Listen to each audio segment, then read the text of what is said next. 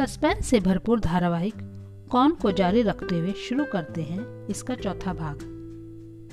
श्रेया की शादी से वापस आते हुए सृष्टि मन ही मन मुस्कुरा रही थी। आकाश उससे अकेले में मिलना चाहता था। सृष्टि का दिल ज़ोर से धड़कने लगा। कहीं आकाश उससे प्यार तो नहीं करने लगा?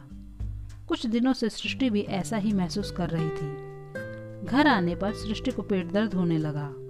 हर्षवर्धन ने कहा, शादी में ज़्यादा तो नहीं खा लिया? नहीं पापा, खाना तो मैंने ज़्यादा नहीं खाया। मुझे कुछ अच्छा सा नहीं लग रहा। उल्टी जैसा मन हो रहा है। अभी सृष्टि कुछ कहना ही चाहती थी कि उसे उल्टी होने लगी। हर्षवर्धन घबरा गया। जल्दी से डॉक्टर को फ़ोन किया। नौकर को बुलाया। सृष्टि को वहीं सोफे पर लिटा दिया। सृष्टि को बहुत पसीने आ रहे थे। तभी यश और हिमांशु भी आ गए। हर्षवर्धन ने उन्हें बताया कि अभी तो शादी से लौटे हैं। आते ही कहा कि पेट दर्द हो रहा है और अब उल्टी होने लगी। हिमांशु ने हॉस्पिटल जाने के लिए गाड़ी निकाली और सभी सृष्टि के साथ हॉस्पिटल गए। डॉक्टर ने सृष्टि का चेकअप करने के बाद कहा, डरने की कोई बात नहीं, सुबह तक बिल्कुल ठीक हो जाएगी। शायद इसने कोई जहरीली चीज़ खा ली, पर बहुत कम मात्रा में या कोई जहरीला कीड़ा भी हो सकता है, पर अब सब ठीक है। हर्षवर्धन सिर पकड़कर बैठते हुए बोला, हे भगवान यह क्या हो रहा है मेरी बच्ची के साथ? सुबह जब सृष्टि की आँख खुली तो उसे अपनी तबीयत ठीक लगी, पर वह कमज़ोरी महसूस कर रही थी। हर्षवर्धन उसके पास आए और सिर पर हाथ फेरते हुए कहा, अब कैसा लग रहा है बेटी? मैं ठीक हूँ, पापा। आप सारी रात यहीं थे?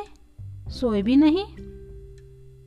तुम मेरी चिंता मत करो सृष्टि। मैं ठीक हूँ। मैं डॉक्टर से मिलकर आता हूँ। डॉक्टर ने बताया कि अब ये ठीक हैं। कुछ दिन इन्हें घर का हल्का खाना दीजिए। बाहर का खाना बिल्कुल ना खाए। शाम तक आप इन्हें घर ले जा सकते हैं। शाम को सृष्टि घर आई। उसे आकाश की बहुत याद आ रही थी। आज उसे आकाश से मिलना था। रात को सृष्टि ने आकाश को फ़ोन किया और ना मिलने के लिए सॉरी कहा। साथ ही बता दिया कि अब कुछ दिन बाद ही मिल पाएगी। सृष्टि ने अपनी तबीयत के बारे में आकाश को कुछ नहीं बताया। सृष्टि के ठीक होने पर हर्षवर्धन को कुछ राहत महसूस हुई। वे आकाश के बारे में सृष्टि से कुछ पूछना चाहते थे, पर हर्षवर्धन ने सोचा, सृष्टि के बिल्कुल ठीक होने के बाद ही वे आगे कोई कदम उठाएँगे। आज सृष्टि बहुत दिनों बाद बाहर निकली। अब वह बेहतर महसूस कर रही थी। आकाश को फ़ोन करके उसने पहले ही बता दिया कि आज चार बजे उन्हें कॉफ़ी शॉप में मिलना है। सृष्टि के साथ दोनों बॉडीगार्ड भी थे। जब वह वहाँ पहुँची तो आकाश को इंतज़ार करते हुए पाया। आकाश सृष्टि को देखता ही रह गया। आसमानी रंग के सूट में बहुत ही अच्छी लग रही थी। उसने बालों को खुला छोड़ा हुआ था, कानों में बड़े बड़े झुमके पहन रखे थे। सृष्टि उसके पास पहुंचकर बोली, ऐसे क्या देख रहे हो मुझे? आकाश अब अलग उसे देखते हुए बोला, कहाँ से शुरू करूँ और कहाँ खत्म? मेरे पास शब्द नहीं है। अप्सरा तुम्हारे जैसी ही होती होगी। सृष्टि ज़ोर से हँसते हुए बोली, पता नहीं था क्या कहना है, फिर भी इतना कुछ कह दिया? आकाश सृष्टि का हाथ पकड़ते हुए बोला, सृष्टि, मैं तुमसे बहुत प्यार करता हूँ। सृष्टि ने गर्दन झुकाते हुए कहा हाँ मैं भी ऐसा ही महसूस करती हूँ। आकाश ने बोला, सृष्टि, मुझे लगता है तुम्हारे पापा मुझे पसंद नहीं करते।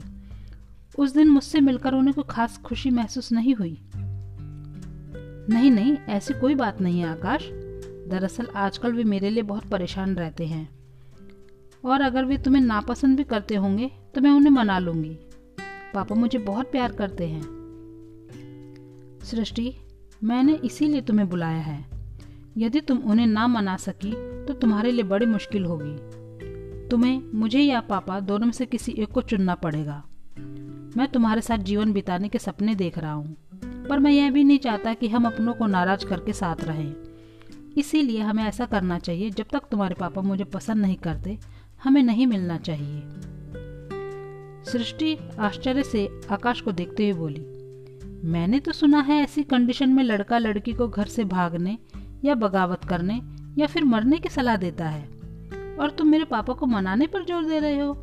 मेरी नज़र में तुम्हारा प्यार और बढ़ गया है। आकाश, तुम फ़िक्र न करो। मैं आज ही पापा से बात करूँगी। अगर आपको यह पार्ट पसंद आया है तो इसे दोस्तों के साथ ज़रूर शेयर करें और सुनते रहें स्वरचित बाय धनु केवल स्पॉटिफाई पर और फॉलो बटन दबाकर मेरा पॉडकास्ट फॉलो करना ना भूलें।